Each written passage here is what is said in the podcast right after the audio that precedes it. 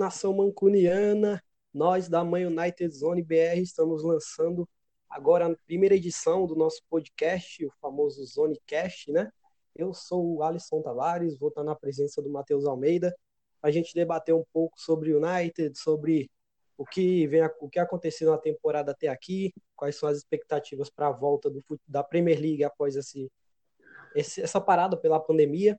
Então, sejam bem-vindos à nossa primeira edição, que a gente continua desenvolvendo esse projeto que já vem há algum tempo sendo preparado. Espero que vocês, vocês curtam o nosso conteúdo. Então, fica com a gente a partir de agora. Matheus Almeida, boa noite, cara. Dá um salve para todo mundo aí, para a gente começar o nosso debate falando muito de United, que é o que a gente gosta de fazer. Fala Alisson, fala nação. Aqui é, um, é o Matheus, é um prazer falar para vocês. Eu espero que seja o primeiro de muitos episódios, que seja um projeto muito longo. É, que com o passar do tempo as coisas fiquem melhores no conteúdo, na sonora. A gente espera que a galera goste. A gente conta com feedback de todo mundo também, do pessoal que segue a página, de quem não segue vai passar a seguir. Vamos que vamos falar de United, porque a gente gosta de passar raiva, mas a gente tá com saudade também. É, rapaz, a gente que quando tá tendo jogos costuma reclamar, né? Até pouco antes da parada, até que não, o time tinha dado uma engrenada, mas dá uma saudade tremenda, mesmo com sofrimento, com, com sofrimento ou com, com felicidade, sempre dá saudade de ver o United em campo. Então eu vou explicar aqui como é que vai funcionar o nosso podcast, como que vai ser feita a separação. É, os temas que a gente separou para hoje são sobre a questão defensiva, a evolução defensiva do United, que passa pela contratação de Harry Maguire, de Wan Bissaka. Então a gente vai debater sobre isso, vamos falar sobre o meio-campo do time, a chegada do Bruno Fernandes, expectativa de atuação entre Bruno Fernandes e Pogba, e vamos falar um pouco também do Igalo no ataque, é, que veio da China, que não tinha muita expectativa, mas que está dando um retorno legal para a equipe. Então a gente vai começar falando sobre a defesa, vamos para o meio campo, chegamos no ataque e para finalizar a gente vai, vai ler algumas perguntas e opiniões que vocês que acompanham, nos acompanham pela, na página mandaram para a gente. Então vamos começar. Vou introduzir aqui sobre a questão defensiva, né? Lembrando que o United fez contratações pontuais no início da temporada. Veio o Harry Maguire chegando do Leicester, não foi barato, foi uma contratação cara o Ambissaca vindo do Crystal Palace.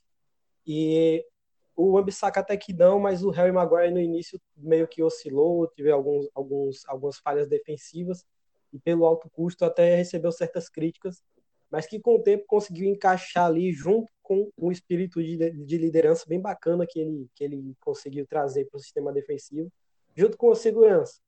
E o Ambissaca não tem muito o que falar, né? Desde o início sempre deu conta do recado, mostrou para que veio, que é um lateral jovem que pode dar muitas alegrias para a nação Red Devil aí por muitos e muitos anos. Então, vou, vou passar a bola para você, Matheus, e você vai passar um pouco da sua visão sobre os dois contratados, né? Harry Maguire e o Ambissaca, sobre também os outros jogadores que compõem o sistema defensivo. O que é que você acha disso tudo? É, vou passar a bola para você, Matheus. Bom, o Maguire chegou é, com o status de jogador mais caro do mundo, e isso foi questão de muita discussão, enquanto a, os rumores da, da transferência rolavam, porque muita gente acha que o Maguire não tem a bola toda para ser o zagueiro mais caro do mundo. Mas a gente tem que analisar também que hoje em dia o mercado ele é super é, inflacionado, então qualquer jogador é, de mediano para bom vai sair muito caro. É, eu confesso também que no começo eu estava imaginando que seria uma quantia muito alta, gasta à toa, porque começou falhando e o United tem esse karma na defesa, né?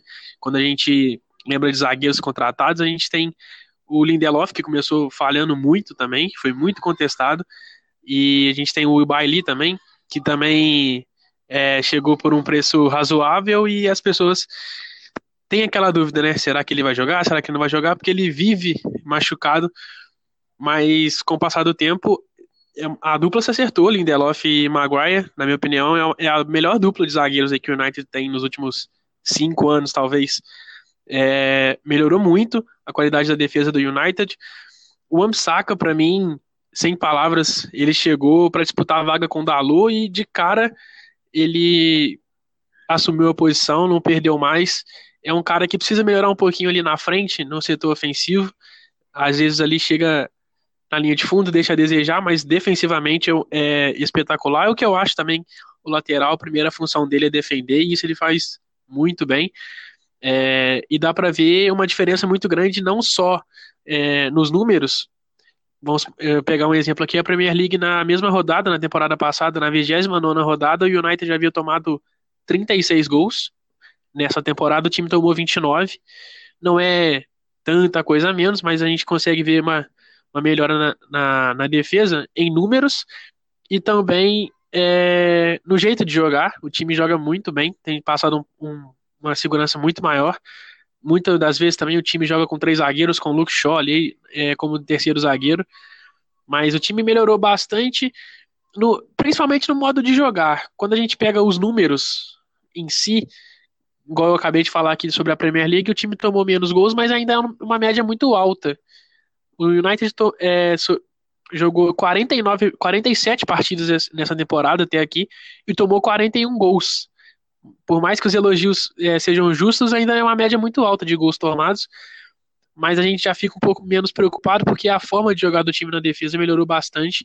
A gente espera que com uma ou duas contratações aí que o United possa fazer, essa defesa melhore ainda. E um último fator também que eu acho importante é a fase do De Gea, que também ela não é das melhores, então isso contribui um pouquinho. Eu acho que se todo mundo chegar no auge na próxima temporada, o United vai dar trabalho. Então, e tem um ponto importante nisso tudo que eu acho que ajuda a explicar um pouco essa, essa quantidade de gols sofridos. É, como, como falei no início, o Raio Maguire não começou muito bem, como você destacou agora, tem a questão do De Gea também. Mas um ponto importante para explicar isso é que até um pouco depois do meio da temporada, que foi quando chegou o Bruno Fernandes, tudo a gente vai falar um pouco mais à frente sobre o impacto dele.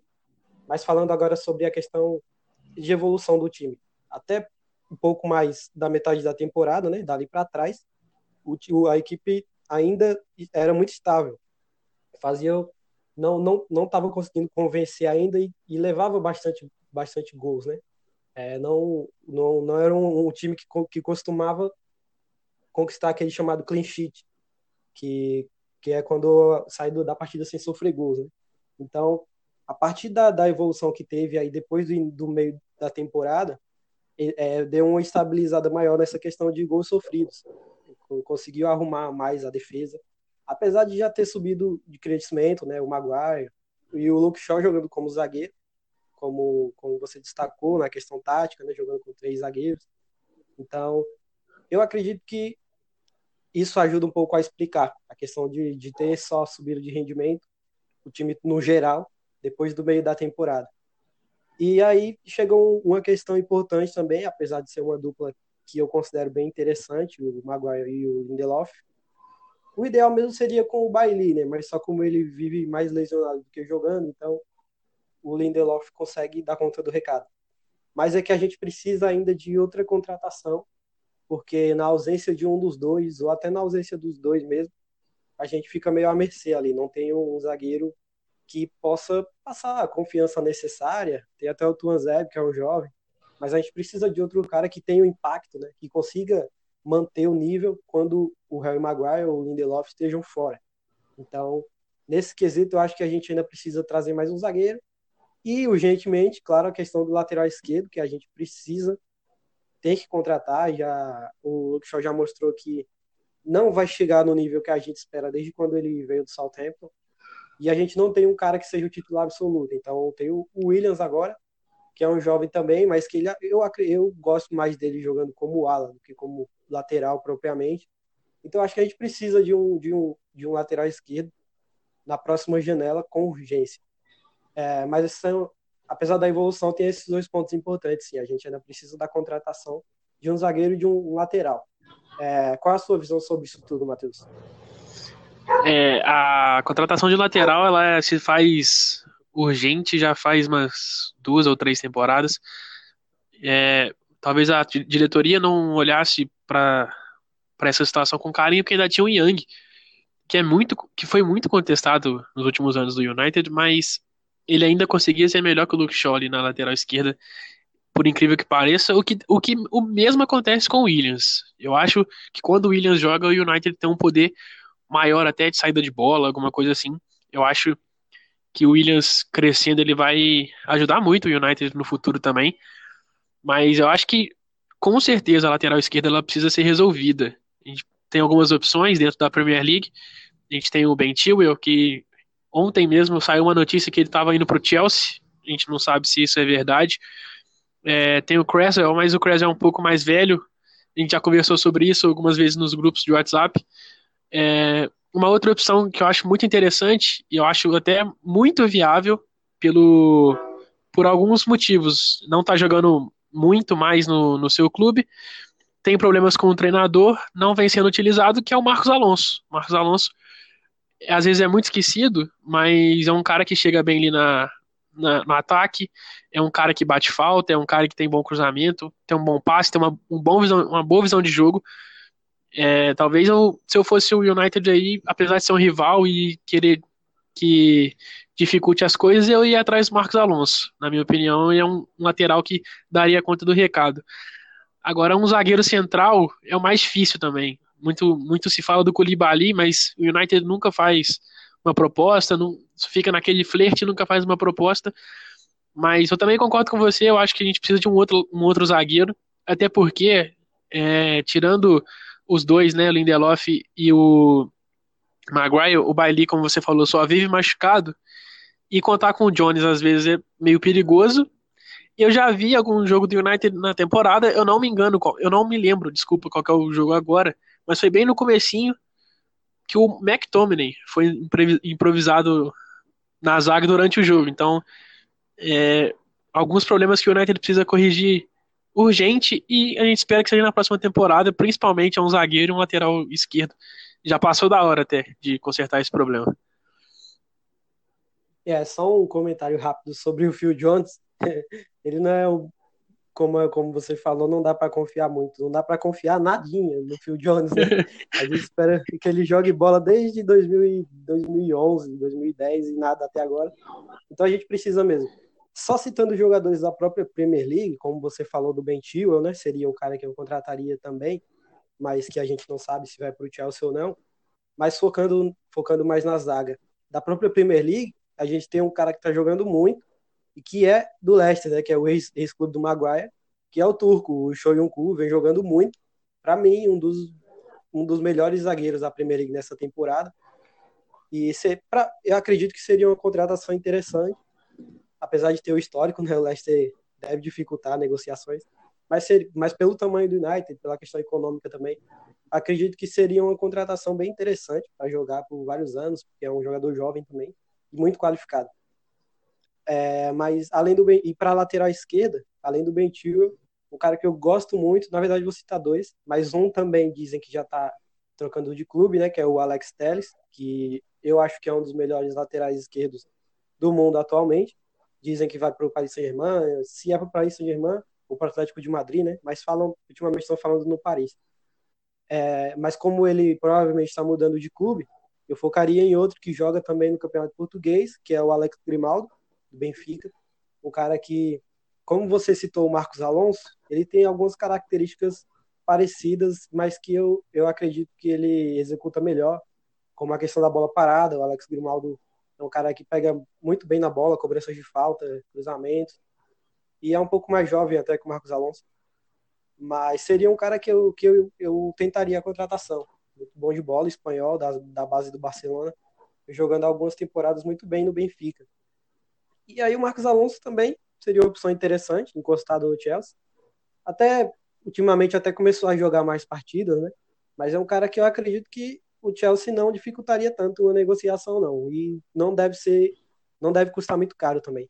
Então eu também acho que ele seria uma opção interessante, além do Grimaldo, né? O, o Marcos Alonso é, bem qualificado e poderia chegar para jogar e resolver o problema na lateral esquerda do time. A gente precisa, precisa mesmo contratar um, porque já sofre algum, algum tempo. Você fala do Young.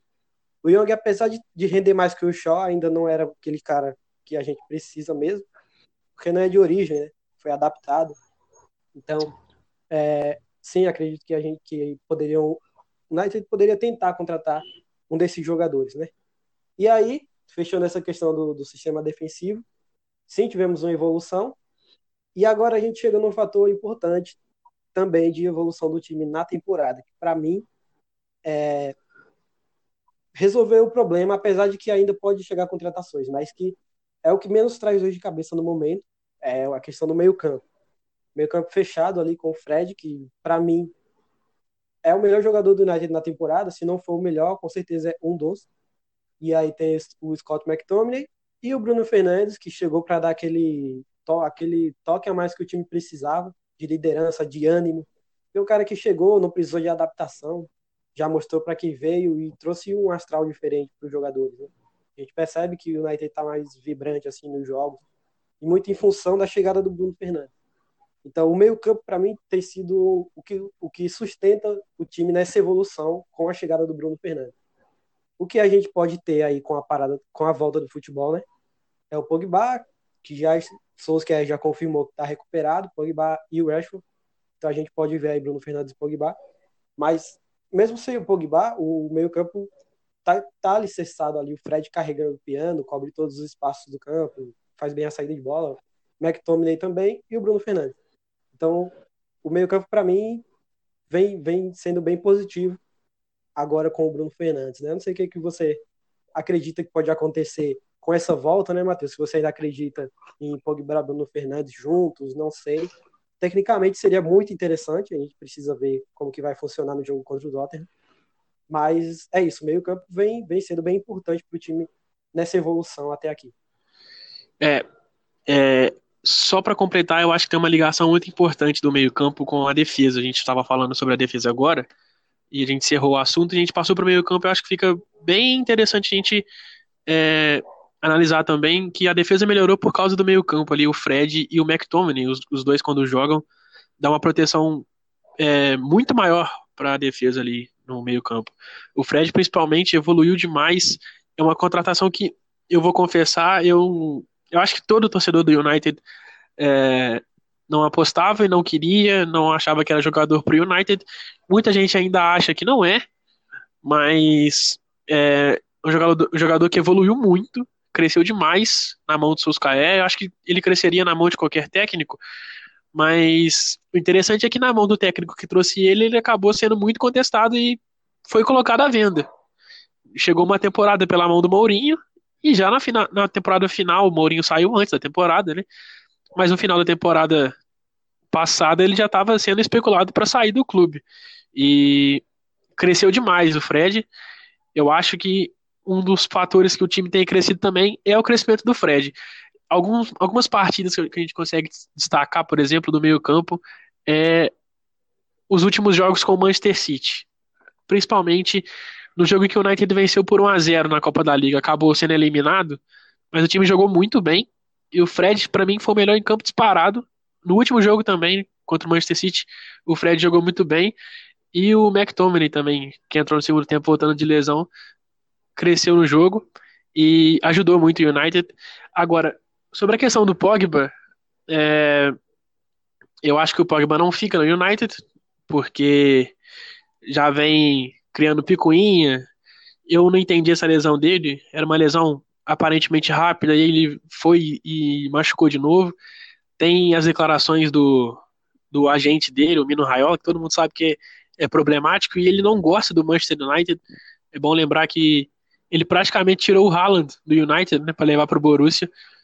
Então é uma situação que está assim chegando no fim, na minha opinião, é, Pogba e Manchester United. Muita gente fala que agora, com a chegada do Bruno Fernandes, o Pogba pode jogar mais. Se ele ficar, a gente espera que sim, a gente espera que seja uma dupla espetacular, porque o Pogba tem futebol para isso, para é, ser um dos melhores da liga, ser um dos melhores do mundo, mas falta vontade. Eu acho que ele não quer ficar no United. O United ainda não demonstrou se quer vender ou não. Pelo Solskjaer ele fica, mas aí também tem que passar se o Solskjaer vai, vai ficar. Tem, é outra.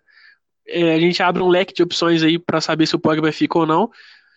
Mas a expectativa é que eles joguem bem. Pelo menos nesse final de temporada, eu acho que o que vai ditar a janela de transferências é, em relação ao Pogba vai ser esses últimos jogos. É, de Premier League, a gente tem ainda o mata-mata da Europa League, e a gente tem Copa da Inglaterra ainda. O United tá na Copa da Inglaterra. Eu acho que esses finais aí, esse final de temporada, vai ditar o ritmo do Pogba na janela de transferências. Se ele jogar bem, ele e o Bruno Fernandes se entenderem, eu acho que eles podem se dar bem. E aí um convence o outro. Na verdade, o Bruno Fernandes convence o Pogba, né? E eu acho que se os dois se entenderem também dentro de campo, o Pogba pode ficar mais contente, acabar ficando. Porque no final das contas também, a gente a, a, a, às vezes a gente critica muito o jogador, mas o jogador quer estar onde tá vencendo, né? E o United hoje em dia não tá passando isso para algum para jogador nenhum no mundo, então é, isso dificulta demais as negociações para chegada, para e facilita muito para a saída de um jogador do calibre do Pogba. Então a gente espera que a minha expectativa é alta para o final da temporada, mas é, não acredito que uma temporada seguinte o Pogba ainda vai estar no United. É o que eu falei, a gente vai ter que esperar esse final de temporada acho que o final da temporada que vai, de, vai decidir, vai editar o ritmo do Pogba na janela. Só para finalizar também, é, McTominay é o gigante dentro do, do campo. Ele carrega muitas vezes o United também. Ele, o Fred, quando não é um, é o outro. E é, Matite Mata também. Os dois, quando entram, entram muito bem. A gente fala pouco do Mata e pouco do Matite, até porque são jogadores que vêm sendo titulares com pouco, pouca regularidade, mas quando entram não comprometem, tem jogado bem. O Mata eu até gosto, eu acho que o Mata pode ficar no United mais um pouquinho para compor elenco. Ele tem um bom passe, tem uma boa visão, é um pouco lento, eu acho que isso acaba contando um ponto negativo para ele, mas quando ele entra, ele dá uma ditada no ritmo.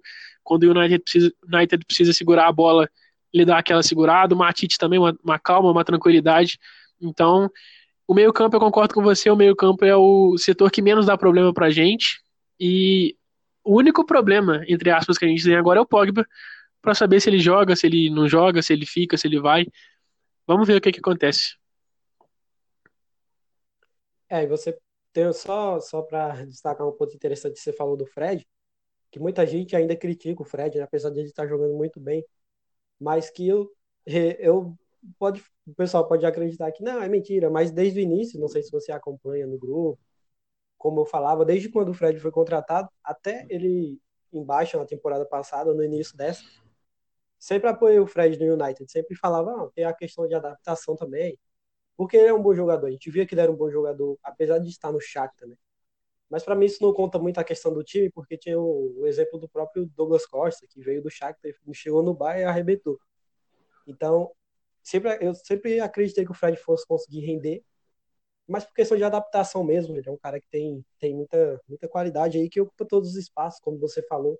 Ele e o McTominay são os caras que, que carregam o piano mesmo. Eles fecham os espaços, marcam bem, tem uma boa saída de bola que faz com que o Bruno Fernandes jogue tranquilo.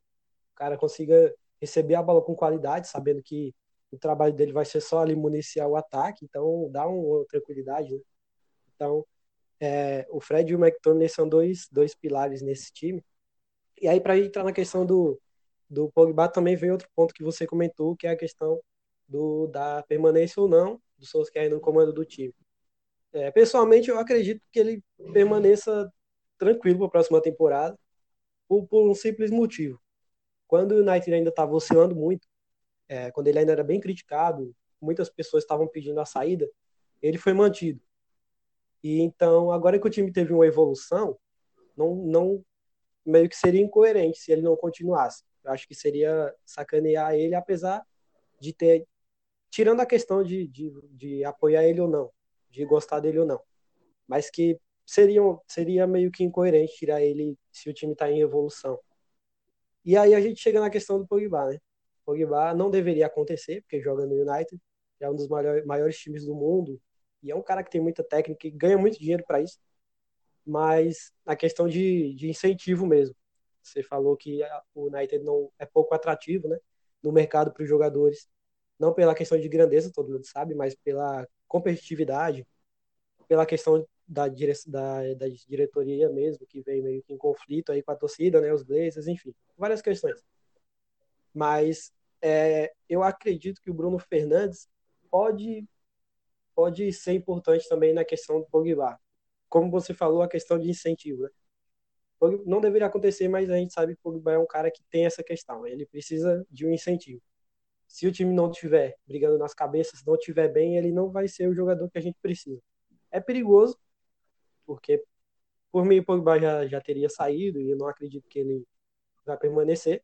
Mas o Bruno Fernandes sim pode ser importante nessa questão. Dar um ânimo maior aí, quem sabe fazer uma dupla, né? Tá vendo que o Bruno Fernandes está jogando bola, pode pensar, porque eu não? Tem um cara que pode me ajudar, além do próprio Rashford, que estava jogando muito até se lesionar. Então, pode ser uma questão importante pro Pogba, né? Vamos ver o que é que vai acontecer aí depois dessa, dessa volta pro futebol. E só para finalizar essa questão do meio-campo, você tocou no nome do Matite e do Mata, são caras muito importantes no elenco e que sim, eu também manteria por, por um motivo simples.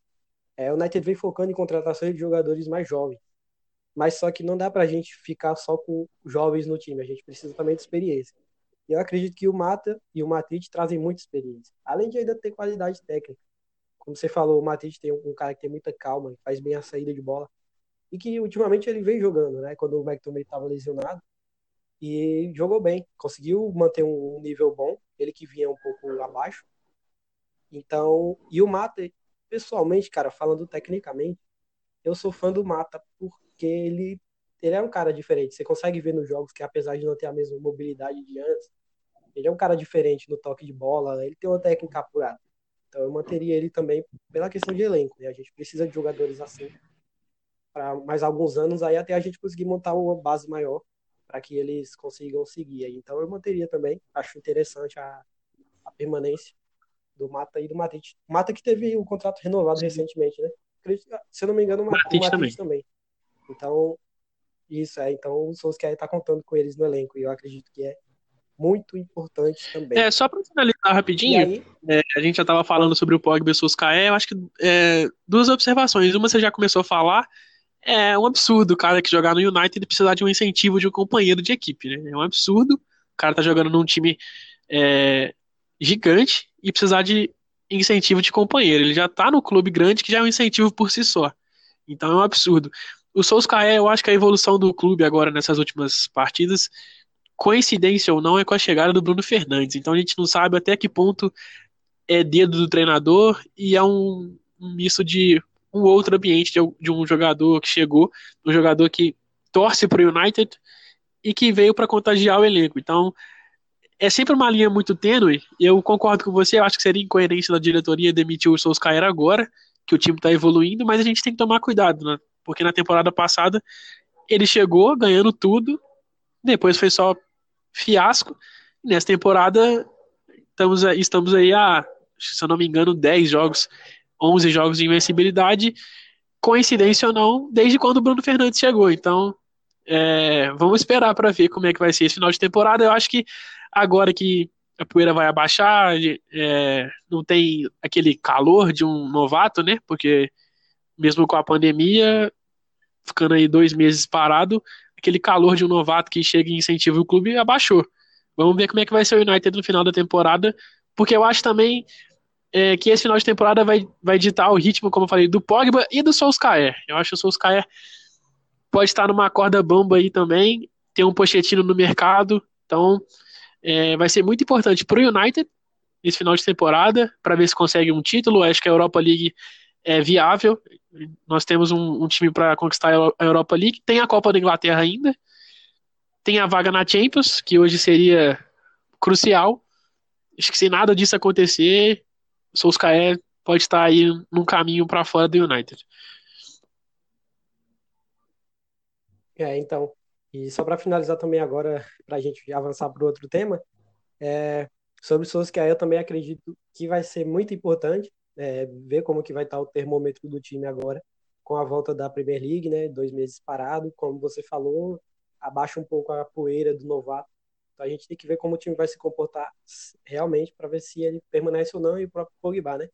Só lembrando que eu também é, eu também não eu, eu não acredito que o que o que o Solskjaer seja o cara ideal para comandar o United. Eu acredito que como treinador ele tem muitas falhas e deixa muito a desejar em alguns fatores. Ele poderia ocupar outro outro cargo no clube mesmo. Que ele é um cara, a gente vê que ele é um cara que tem uma influência aqui, inclusive na questão de contratações, né? Mas para treinador, eu não acredito que ele seja o ideal. Apesar de ter essa questão, a gente tem que ver como é que o time vai se comportar para ver se ele continua ou não, porque realmente seria incoerente tirar se o time continuar em evolução, né? Então a gente tem que ver como que vai vai estar tá o, United aí com a volta do, do, do futebol. E aí agora a gente avança para o ataque.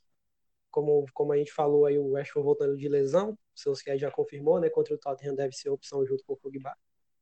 Marcial em boa fase, fazendo, fazendo gols. E o Igalo. O Igalo é um cara que chegou aí como desespero, né? Veio por empréstimo da China, veio com desconfiança, até pela idade também, não é um cara jovem mais, mas que tem essa questão igual a do Bruno Fernandes. Ele é um cara que gosta do United, que sempre sonhou em jogar no United, então quando entra ele dá o melhor de si e vem trazendo retorno positivo, né? A gente vê a entrega dele e na questão técnica também. Ele não é um craque, mas ele fez gol. Questão de pivô, ele é um cara interessante para o elenco, né? Recentemente foi renovado o empréstimo dele, então ele fica aí até janeiro. Mas é uma surpresa interessante, né? A questão do, do Matheus. Aí você pode comentar no geral também, o Rashford, Marcial e o Igalo. Ah, também tem, tem o do Daniel James. Enfim, pode falar no geral aí sobre, sobre a questão do ataque. Então, é, o, o Rashford faz muita falta, apesar que a gente achava que, seria uma falta maior. E aí, como a gente consegue encaixar as coisas todas giradas ao Bruno Fernandes, né? Talvez se o Bruno Fernandes não tivesse chegado no United justamente no momento em que o Rashford machucou, talvez o United estaria pior hoje, uma situação muito mais crítica. Não que esteja agora, o time melhorou bastante, mas se a gente for pegar, por exemplo, a Premier League, o, o Rashford tem 43% de participações de gols sozinho. Ele tem 14 gols e 5 assistências na Premier League. Quase metade dos gols do United ele ou finalizou ou deu o passe final. Então, é, o Rashford faz muita falta, a gente ficou muito preocupado quando ele machucou, mas as coisas se ajeitaram com a chegada do Bruno Fernandes. O Igalo é um cara que, quando chegou, muita gente criticou, eu não. A, a, a exemplo de você com o Fred, eu imaginei que o Igalo é, ajudaria em alguma coisa, porque o Igalo já passou pela Premier League, a gente já conhece o Igalo quando ele estava no Watford. Apesar dele não ter feito tantos gols lá, é um cara que é, era importante. A gente já enfrentou o Watford com o Igalo em campo e era um cara enjoado. Números do Igalo também. Até aqui ele tem oito jogos pelo United, quatro gols. Então é um cara que tem tido uma média muito boa. É, vale lembrar, acho que um ponto importante para essa média de 0.5 é que o Igalo ele não é titular. Ele entra no decorrer dos jogos. Eu não sei se até que ponto isso pode influenciar os números dele, mas a gente tem que prestar atenção também que ele é um cara que ele joga durante o jogo, ele não, não entra como titular, né? Então, a média dele é muito boa. O Marcial é um cara que tem. Eu, eu, particularmente, tenho uma certa desconfiança. É um cara que eu vejo que ele tem uma preguiça danada para jogar bola, principalmente é, em jogos grandes. Nos últimos jogos grandes aí, por exemplo, contra o City no último jogo, ele jogou muito, mas o Marcial é aquele cara que a gente não pode esperar dele todos os jogos, porque ele faz dois, três gols em dois, três jogos, e aí some em cinco, seis, não joga nada, perde gol na cara. É, mas eu acho que é um trio interessante. Eu não sei se dá para jogar os três juntos em, em, alguma, em alguma partida, em algum determinado momento de algum jogo, mas eu acho que é, uma, é um trio interessante. Porém, eu ainda colocaria, se eu fosse escolher um trio de ataque, eu colocaria o Daniel James, que também é muito contestado. Acho que nenhuma das contratações do United foi 100% aceita, a não ser o Bruno Fernandes. O Daniel James chegou com impacto, né? Ele fez um gol logo na estreia contra o Chelsea, naquela goleada. E a partir daí ele vem pecando muito em finalizações. Muita gente critica o Daniel James nas finalizações, o que também é válido as críticas, né? É um jogador que corre muito, ele se entrega muito, tem uma, uma capacidade de um domínio de bola, clarear uma jogada, tem uma capacidade muito alta, mas aí chega na cara do gol, desperdiça a chance. Isso faz falta pra gente, principalmente é, em jogos grandes. A gente já viu o, Daniel James chegar na cara do goleiro e chutar para fora. Então, mesmo, mas mesmo assim, eu acho que ele seria uma opção melhor. É um cara que tem uma velocidade ali pelo, pelo lado do campo e fica muito interessante se a gente tiver o Igalo dentro da área, porque o Igalo não é um cara que ele vai é, se desdobrar para correr até lá atrás na beirada do campo. A gente viu o Igalo, por exemplo, no último jogo agora contra o Manchester City, dando um passe importantíssimo antes do Ederson errar a saída de bola lá na frente, no, no gol do Manchester City, né? Que ele saiu da área para defender e tal. O Igalo deu um passe calcanhar no meio-campo. Acho que, se eu não me engano, pro Fred. Então é um cara que se desdobra também, mas ele vai pelo meio. E aí, quando a gente precisa de uma saída rápida, não tem esse jogador ali, porque a gente fala que. É o que eu falei, o, o Marcial às vezes é uma preguiça danada, mata contra-ataque. O Daniel James não. Ele até peca nas, nas finalizações, mas no correr do jogo ali, ele é um cara muito ativo. Então eu acho que seria um trio mais interessante que o outro. É, Daniel James, Rashford e Galo. Eu fiquei muito feliz com a permanência do Galo.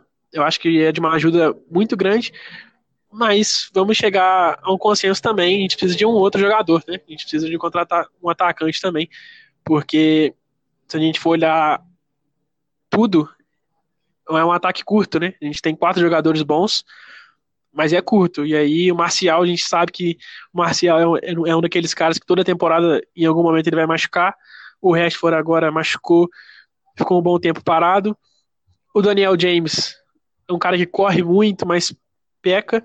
O Igalo, apesar da ajuda, a gente sabe que não é um cara assim, o, o world class, né? O, que todo mundo quer ver no United é um cara top de linha. Então a gente precisa de um contra contratar um atacante também, na minha opinião. Mas é, o United também cresceu muito no, nos números de gols. Se eu não me engano, são 88 gols nessa, nessa temporada. Eu vou até confirmar aqui. Mas o United, desde que chegou o Bruno Fernandes, igual eu falei, muita coisa passa pelo Bruno Fernandes também. E o Igalo vem sendo de uma grande ajuda, principalmente porque ele vem fazendo gols é, em jogos que não precisa muito dele, mas isso dá uma confiança pro jogador, né? Às vezes ele faz um gol que já tá lá com 2, 3 a 0, mas isso dá uma confiança pro cara. O cara vai em algum jogo decisivo que a gente precisa e realmente o cara tá lá, tá ativo, tá se sentindo confiante, chuta uma bola, faz um gol, classifica, dá um título. Então, é, fiquei muito feliz e a gente precisa de jogadores assim também que se empenhem, né? É, é meio contraditório, a gente acha que o cara não pode ficar porque ele não é do alto nível do United, mas ele é um cara que se esforça muito, ele dá amor à camisa, então é, achei muito importante a permanência dele pro final da temporada, até 2021 agora que vai ficar. Isso aí, então, só para começar falando dessa questão do ataque aí sobre o, o Marcial, sobre o Ashton nem tanto, porque ele, unanimidade, né, veio, vinha sendo o melhor jogador do time até se lesionar, é, então ele é unanimidade na questão de titularidade. Enfim, não tem muito o que falar do Ashford. Mas falando do Marcial, é, eu, eu tenho com, com ele um caso de amor e ódio. Porque ele é o famoso jogador golfinho, né? Que faz uma graça e some de novo. Então, é isso. É isso, como você falou, uma, a importância de manter o Igalo. Porque o Marcial, a gente, a gente consegue sabe, identificar que ele tem qualidade técnica para jogar no United. Isso ele tem, não é inegável. Mas pela questão de vontade, né? Ele deixa a desejar muitas vezes, demonstra ter preguiça em campo. Isso influencia muito, porque se a gente chegar em um jogo importante da temporada e ele tiver nesses dias, e aí, quando precisar dele, como é que faz? Então, tem essa questão né, do Marcial, que vem, vem fazendo uma boa temporada em números, apesar de alguns jogos deixar a desejar, mas ele vem, vem fazendo gols, principalmente depois da chegada do Bruno, fazendo uma parceria importante os dois. Então, ainda seria titular no meu time ideal do United por enquanto, mesmo com a permanência do, do Igalo. Mas sim, importante a permanência e o empréstimo renovado, porque ele sempre se entrega o máximo em campo e está tendo, tendo um retorno positivo. A gente viu no último jogo da Europa League, né? Ele jogou muito bem, fez gols, fez gols no jogo contra o Derby e além disso, por, por, questão física, faz bem pivô, igual você falou no segundo gol contra o Manchester City, ele que iniciou a jogada no meio campo, o passe de calcanhar. Então, apesar de não ser um cara com nível técnico para ser para titularidade mesmo, para ter no, no, elenco é importante. Eu acho que mesmo quando acabar esse período de empréstimo, é interessante aquisição dele, né? Claro, dependendo de valores aí. Já vi algumas notícias com valores meio que absurdos para a contratação definitiva. Mas se não, não se for necessário fazer uma loucura, por questão de idade também, é interessante contratar em definitivo para elenco. Mas lembrando, como você falou, um ponto em comum que todos que todos todos vão, vão chegar nessa questão é de que precisa de mais um, um atacante que seja de peso, né, que chegue para jogar, que a gente possa contar sempre que necessário, principalmente se conseguir uma classificação para a Champions League. A gente vai precisar muito desse cara. Então, precisa sim contratar mais um atacante. E sobre o Daniel James, eu gosto muito dele, cara, também, como você falou. As críticas são válidas, porque ele peca muito na finalização realmente, e por ser um jogador jovem, ele tem essa. Ele precisa evoluir. Então, as críticas podem ajudar ele a melhorar a questão da finalização também. Lógico que você não vai lembrar o cara, acabar com a carreira dele, mas fazer uma crítica construtiva sobre o que ele pode melhorar. Sim, ele é um jogador interessante. É, tem essa diferença dele do Marcial, que ele sempre nunca falta a vontade dele, ele sempre se entrega o máximo, mesmo quando o jogo já está acabando. Ele pode jogar os 90 minutos e acréscimos, vai correr do mesmo jeito durante o jogo todo. Só que ele precisa é, melhorar essa questão da finalização, assim, ele ainda deixa bastante a desejar, mas é um cara ativo, cria, cria boas chances de gol, né, dá assistências.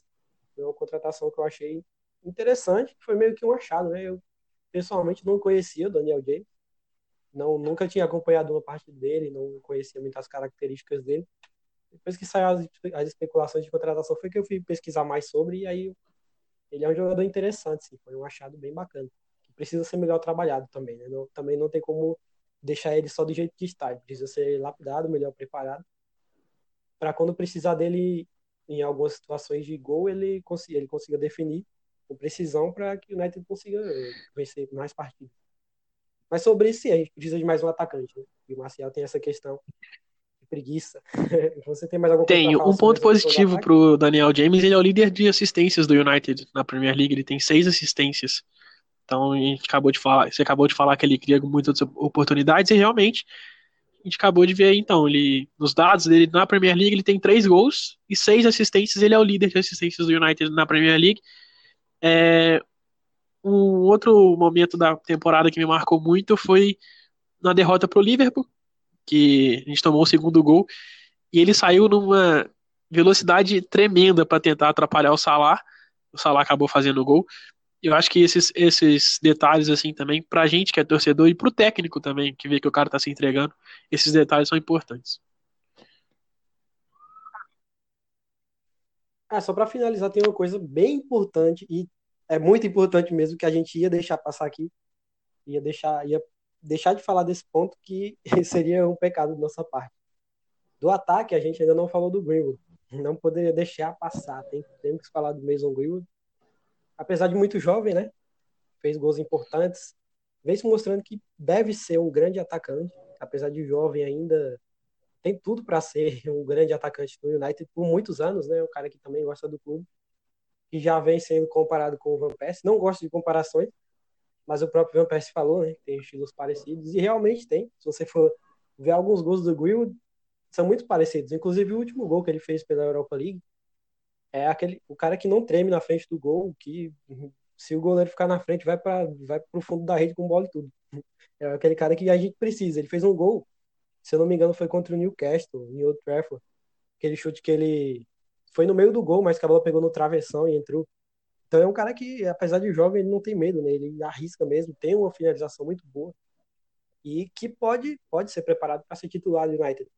Então o Greenwood vem sendo um, uma grande peça do, do, do Solskjaer no time, que vem dando resultado, né? Vem fazendo gols em jogos importantes. A gente já precisou dele e ele resolveu para que o time não fosse derrotado. Então seria realmente muito um pecado se a gente não falasse Sim, quase que passa. É, eu tô me lembrando aqui de alguns gols que ele marcou. Teve um. Se eu não me engano, o último gol que ele marcou na Premier League foi contra o Watford. Um chutaço de fora da área também. É um cara que tem uma finalização muito boa, de média e longa distância. E as características dele realmente lembram o Van Persie. Obviamente, ainda falta muito para ele chegar no Van Persie, mas as características lembram sim. É um cara que tem um chute muito forte de fora da área, uma ótima finalização. Um jogo desse complicado, o cara pega uma bola dessas e faz um gol, muda completamente o jogo, dá uma classificação. A mesma coisa do Galo. Às vezes, às vezes a gente não espera tanto, mas aí o cara entra, faz um gol, dá uma classificação, dá um título. Eu acho que o ataque também, apesar de faltar uma peça um pouco melhor ali, o ataque também não vem dando muito problemas mais. Até porque eu acho que o número do Rashford e as atuações do Rashford elevaram o ataque como um todo, né? O pessoal do ataque. Menos o Marcial, porque o Marcial ele não se empolga com nada, é impressionante. É, então, e é, tem essa questão, o Marcial parece não se empolgar com nada mesmo. E um ponto interessante do ataque é que a gente vê o Rashford e o Greenwood, né? Dois jogadores da base do clube. Que o Greenwood já vem. O Greenwood não, o Rashford já vem mostrando aí um crescimento muito grande. E o Greenwood agora surgindo. São, são pontos importantes que a gente nem sempre precisa gastar milhões e milhões. Às vezes até tem a solução no elenco. Claro que isso não serve para todas as, as ocasiões, né? Tem como apostar sempre na base. Tem que mesclar o elenco. Mas é um ponto interessante. E aí, lógico que também tem os que não dão certo, né? o caso do Chong. O Chong eu não tenho caso nem de amor e ódio. É só ódio porque só, só passa raiva vendo o Chong jogando. Mas não, não vamos entrar muito nesse, nesse mérito. Só falando da questão da base mesmo, que é bem importante para o United. É, jogadores, não só para ter aquele pensamento de ser jovem porque vai valorizar no mercado, mas não, mas para passar muitos anos no clube. O United não é um, um time que precisa estar tá vendendo jogadores para se manter financeiramente. E é gigante. Então a gente tem que ter o pensamento de jogadores que passem muitos e muitos anos no clube. Você tem mais alguma coisa para falar sobre isso ou a gente pode passar para perguntas? Não, eu acho que a gente pode passar, é só para finalizar mesmo a importância de contratar um atacante, porque às vezes a gente. Eu já percebi em alguns jogos, é, a gente comentando em grupos do WhatsApp, a gente assistindo uma partida, a gente fala, coloca o Greenwood, porque o time precisa mudar. E aí é meio desesperador é, apostar as fichas num cara de 18 anos. Pro tamanho do United, apostar a ficha para mudar o jogo num garoto de 18 anos, que tem muita qualidade, mas é muito peso em cima dele. E aí o cara acaba não fazendo nada, o cara acaba jogando mal. A gente fica decepcionado. Eu acho que é mais Dito isso, é, fica mais importante ainda a, a contratação de um atacante. E vamos pro próximo, vamos para as perguntas, que eu vi algumas perguntas lá bem interessantes. É, então, eu, vou, eu anotei aqui que são mais duas, é uma opinião e, e outras duas são meio que perguntas misturadas com opiniões. Vou separar aqui. A primeira foi do Flávio, ele falou sobre a questão do Bruno Fernandes mudar o patamar do time e do Igalo ter sido importante quando joga. Como a gente falou, né? Bruno Fernandes realmente mudou o astral do time. E o Igalo, sim, vem sendo, vem sendo importante. E mais importante ainda, a renovação do empréstimo. Sobre isso a gente falou bastante. Não sei se você tem mais alguma coisa a acrescentar para poder passar aqui para outra para outra outra pergunta. Não, eu acho que é a única coisa que eu tenho para falar é que é, a observação dele é muito válida, a gente já falou isso aqui durante o, o, podcast, que o United precisava também de jogadores assim que entusiasmam o elenco e que vestem a camisa de verdade. São dois torcedores do United dentro de campo, então isso faz diferença e acaba contagiando os outros jogadores também. Eu acho que se faltava um pouco de sangue, um pouco de vontade nos jogadores, com a chegada do Bruno Fernandes e do Igalo, essa vontade aumentou. Ou se não tinha, ela existiu agora. Pois é. E agora vamos para. São duas, são duas perguntas do Willican, o Willican Cachaceiro, do nosso grupo do WhatsApp. É, ele falou sobre dois pontos aqui. Com, um a gente já comentou, que foi a questão Pogba e Bruno Fernandes. Ele falou sobre qual a expectativa de ver os dois atuando juntos. Olha, eu confesso que apesar de, de não acreditar que o Pogba vai ficar no United, quando eu vi a notícia de que o Solskjaer confirmou que pro jogo contra o Tottenham ele vai ser opção, eu fiquei com criou uma expectativa bacana aqui, cara, de ver os dois atuando juntos. Eu tenho essa curiosidade de ver como que como que o United pode render com os dois jogando juntos. Acredito que pode ser muito interessante. Então eu tô com, com a expectativa para esse jogo contra o Tottenham para ver como pode funcionar os dois jogando é. É, aquela dor de cabeça boa são dois jogadores de qualidade, o que o Solskjaer vai precisar mexer aí é como que vai colocar os dois em campo juntos. Você vai colocar o Pogba mais recuado e o Bruno Fernandes mais à frente, ou você vai colocar um do lado do outro. Eu acho que as expectativas, como a gente já falou durante o podcast também, as expectativas são boas desde que o Pogba queira e fique. Então, tem tudo para ser uma dupla muito boa, para fazer um grande nome no United, mas desde que o Pogba fique e que principalmente ele queira também. Se ele ficar e não quiser, não quiser jogar, não adianta o cara estar tá no United se ele não quer estar tá aqui. Então, é, vamos ver como é que vai ser. Eu acho que é, vão, vão voltar num jogo muito importante. É, talvez a gente poderia voltar, por exemplo, contra um Burley. E aí o United vai lá e goleia, por exemplo. Apesar de ter perdido para o Burley já. Mas é só um exemplo para a gente poder é, ilustrar. Porque a gente voltar contra o Tottenham, que é um adversário muito difícil, já é muito importante. Que aí a gente vendo como é que vai ser os dois dentro de campo, a gente já vai ter uma noção do que vai ser o resto da temporada. Se a gente pegasse um adversário mais fraco e aí desse um show, talvez a gente poderia ficar iludido ou alguma coisa. Então acho que pegar o Tottenham, que não é aquele adversário nem acima ali, um patamar acima, mas também não é um patamar abaixo, eu acho que a tabela foi perfeita pra gente. A gente precisa enxergar dessa maneira também. É, isso aí, Pogba, meu filho, tem que se ligar, não é só pra sugar o clube, não, economicamente. Tem que ficar para jogar bola. E aí tem outro ponto que ele, uma pergunta que ele colocou aqui, que é sobre a questão das especulações da contratação do Jadon Sancho, do Borussia Dortmund. Um ponto interessante, por se tratar de especulações, não tem como a gente falar que, nossa, tá perto de chegar no clube, nossa, tá longe, já foi contratado ou não. Não tem como a gente falar porque são especulações. Cada dia sai uma coisa diferente, vários tabloides diferentes. Mas o que o que posso falar sobre o, o, Sancho é que seria uma grande contratação, um cara que vem jogando muita bola no Borussia Dortmund na temporada passada e nessa, e voltou jogando muito bem agora depois da parada, né? Ficou alguns jogos no banco, entrou no segundo tempo, mas sempre jogando bem e, e conseguiu retomar o nível. Para mim seria uma grande contratação e eu acredito que a gente precisa de um jogador na posição dele para jogar ali no lado direito, né? A gente não tem fora o Daniel James, um cara que seja mesmo da função. Então, acredito que seria uma grande contratação, que faz muito gol e também serve muito ao ataque, né? Então seria uma, uma grande contratação o Sancho para o United. O que é que você é, co comentar a especulação é um pouco difícil, né? A gente fica comentando o que pode acontecer e o que não pode acontecer. Eu acho que se ele vier, é, ele vai precisar, vai precisar também de um, um tempo de adaptação. Por mais que ele seja inglês e tenha sido da base de um time inglês, né? Ele jogou no Manchester City.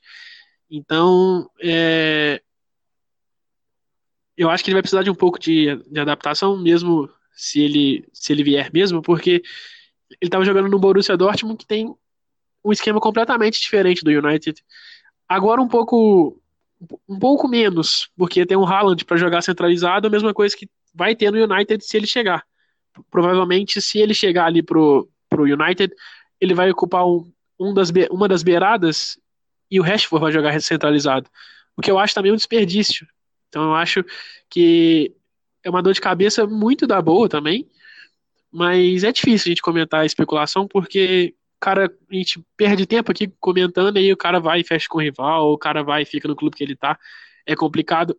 E o United é um time muito muito visado por especulações. Se a gente for montar um time só de especulações, o United é campeão todo ano com ataque de Sancho e Grealish, Harry Kane e Madison servindo os caras. Então, é... e Cristiano Ronaldo, que toda temporada ele toda temporada ele tá sendo especulado. Mas eu acho que se ele vier, obviamente, ele vai ser de uma ajuda bem-vinda, ele é um grande jogador. A gente espera que o United traga um cara como ele ou ele, porque é disso que o United precisa, é disso que a gente quer é, ver com a camisa do United. O United merece um, um ótimo elenco. É, realmente, a gente precisa de, de um elenco forte para disputar as próximas Champions League e também voltar a disputar o título inglês. E aí agora tem um, uma anotação aqui, não é bem uma pergunta, é mais para a gente comentar sobre isso. Meu amigo Kennedy mandou, o meu parceiro de alguns anos já de United, ele pediu para a gente falar um pouco sobre saída de Jess Lingard. É, também essa questão de especulação, mas que tem algum um, uma coisa interessante do Liga é a mudança de empresário, né? Ele mudou agora a Mino Raiola, não, não tem uma boa reputação como pessoa, né, com o caráter dele, mas que é uma mudança que pode ter o indício de alguma coisa, né? Não, não é comum o jogador mudar de empresário. E recentemente tiveram especulações dele poder jogar no Milan. Então, mesmo caso do Sancho, não tem como a gente cravar se vai sair ou não.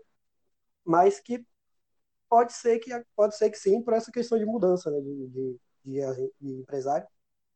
E acredito que seria aí um consenso geral de torcedores do United que a saída do Lingard seria muito. Eu acho que a saída dele seria um reforço para o United, sinceramente. É, a gente viu essa, na última semana o Solskjaer é, negando a ida do Coutinho para o United, e aí entra um paralelo muito muito grande com o Lingard. Você olha para o seu banco, você está perdendo um jogo, e aí você olha para o seu banco, você tem o Lingard e o Coutinho. Eu acho que não tem dúvidas. O Lingard caiu muito de produção. Ele começou muito bem no United, fazendo gols importantes. Ele decidiu Copa de Inglaterra para o United.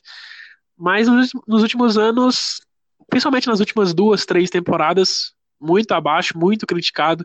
Eu acho que ele é um jogador que ele não consegue é, vencer as críticas. É um ponto importante essa mudança de, de empresário, porque talvez o empresário que chegue agora possa ajudar ele nessa questão.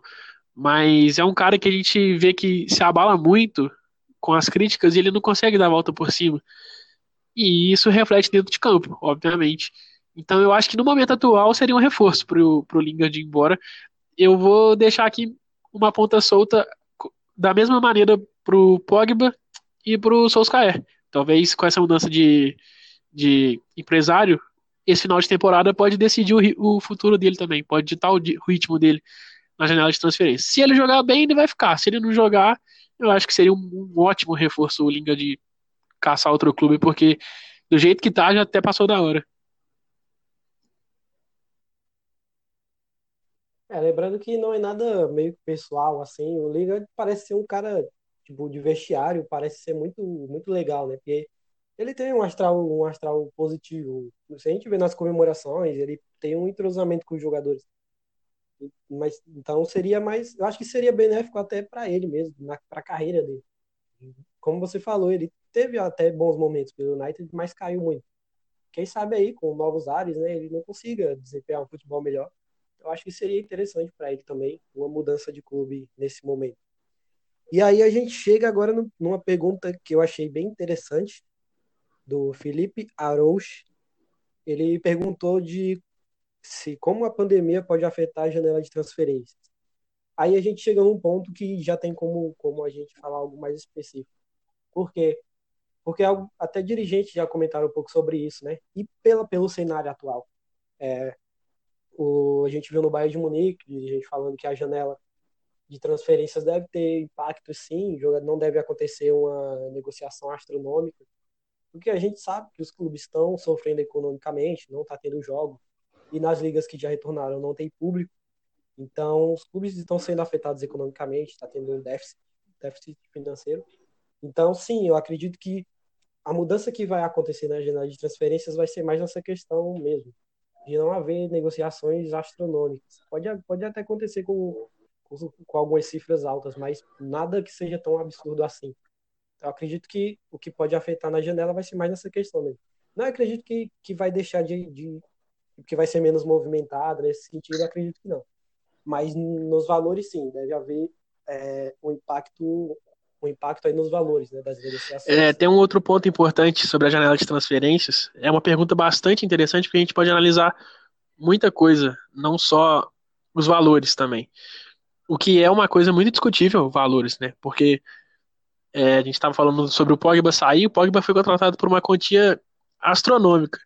E aí a janela vem para derrubar. É, janela não, desculpa, a pandemia vem para derrubar para metade esse preço. Então, o United que investiu tanto no Pogba e ele não deu tanto retorno em campo, vai ser vendido, sei lá, pela, pela metade do preço. A gente vê que é, afetou demais.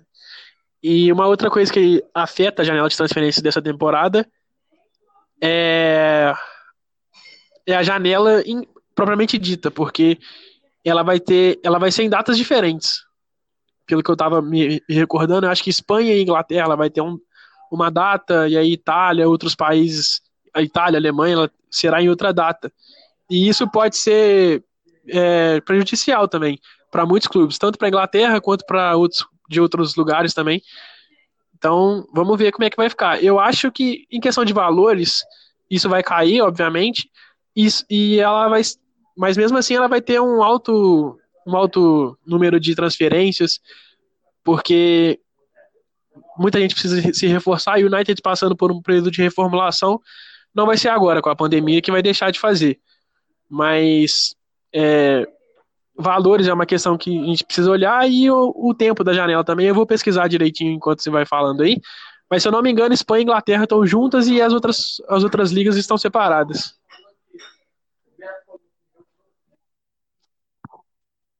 É, então tem essa questão mesmo de, de calendário, né? De, de datas específicas.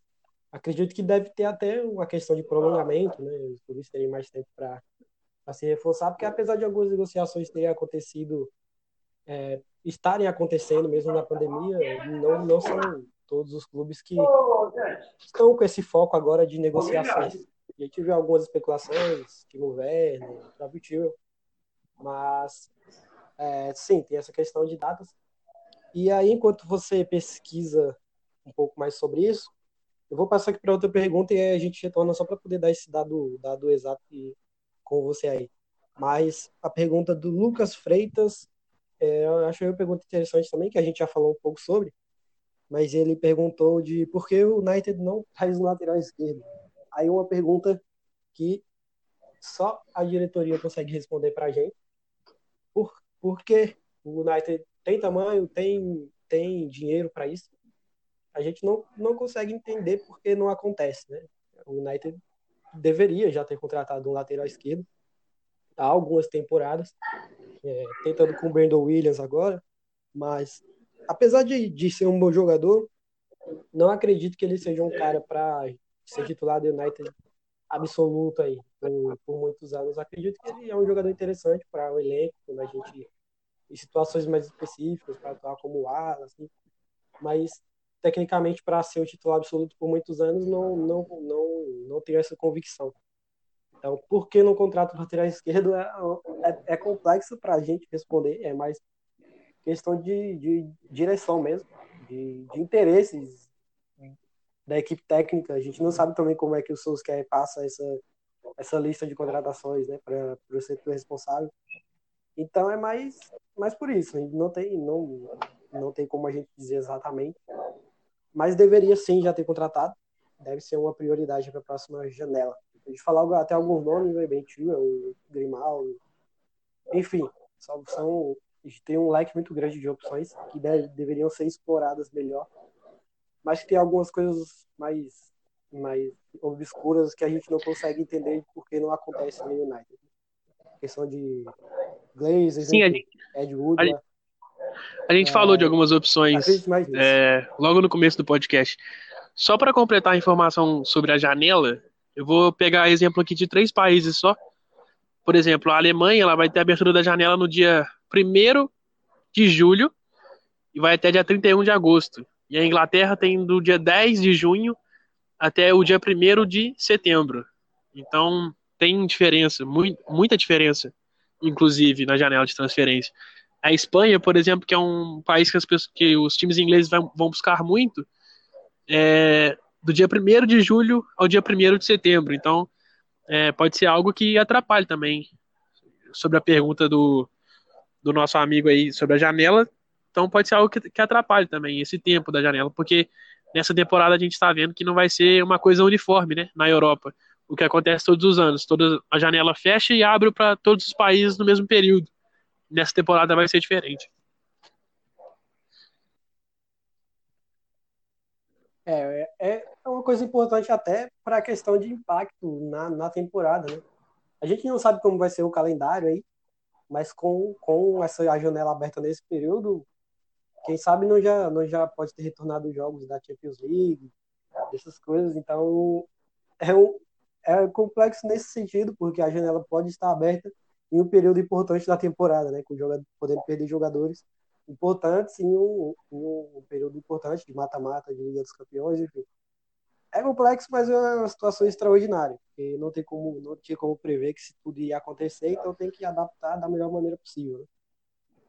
É, mas falando sobre essa questão do, da pergunta do Lucas Freitas sobre a lateral esquerdo, o que é que você acredita que influencia mais para que não, não tenha sido feita a contratação? Eu acho que é, a gente já, já, até citei rapidamente, é que a gente tinha no elenco o Ashley Young, que dava conta do recado apesar de todas as suas contestações. Agora a gente não tem o Ashley Young, porque a diretoria ela foi é, obrigada a vender o Ashley Young por pressão. Para a diretoria, é, ele dava conta do recado. Para o torcedor, não. Então, é, agora eles venderam o Ashley Young, eles precisam, precisam de outro lateral. Na minha opinião, é isso. Eu acho que a diretoria pensava diferente do que os técnicos e a torcida pensava. E aí, uma hora ficou insustentável essa situação. Eles venderam o Ashley Young porque não tinha mais espaço para o Ashley Young. A torcida estava pegando no pé tanto do Ashley Young e isso acabava respingando na diretoria.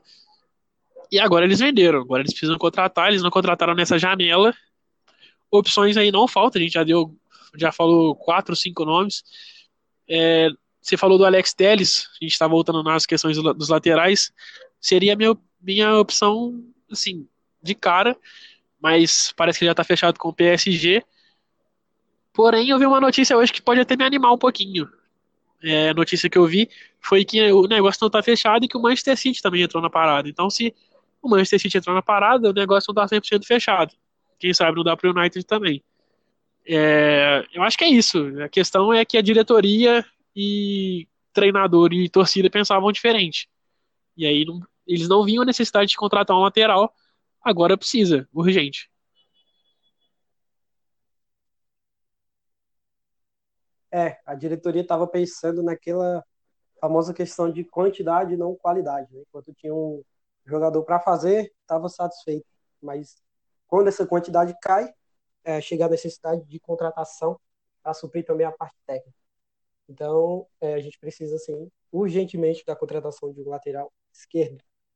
É, vamos fechar aqui o nosso Zonecast, nossa primeira edição. Seguramos vocês aí por bastante tempo, né? Um pouco mais de uma hora de duração, mas com temas importantes que a gente precisava falar sobre questão da temporada, sobre parada pela pandemia, expectativas para a volta agora da Premier League. Então, muito obrigado por vocês que aí nos acompanharam até aqui. Matheus dá É, acho que esse, é, mais o fato do podcast ter demorado é porque a gente passou praticamente desde o início, né? A gente dá uma pincelada na, na temporada até aqui. Eu acho que os próximos vão ser com menor duração. Então a gente é, espera que seja, igual eu falei no começo também, um projeto que dure muito. A gente vai melhorar a qualidade disso aqui, se Deus quiser. A gente conta com o feedback de vocês. Até semana que vem. Semana que vem a gente vem com o Zonecast para analisar o jogo contra o Tottenham a gente está muito ansioso, então é, a gente espera que a gente chegue aqui analisando uma vitória do United.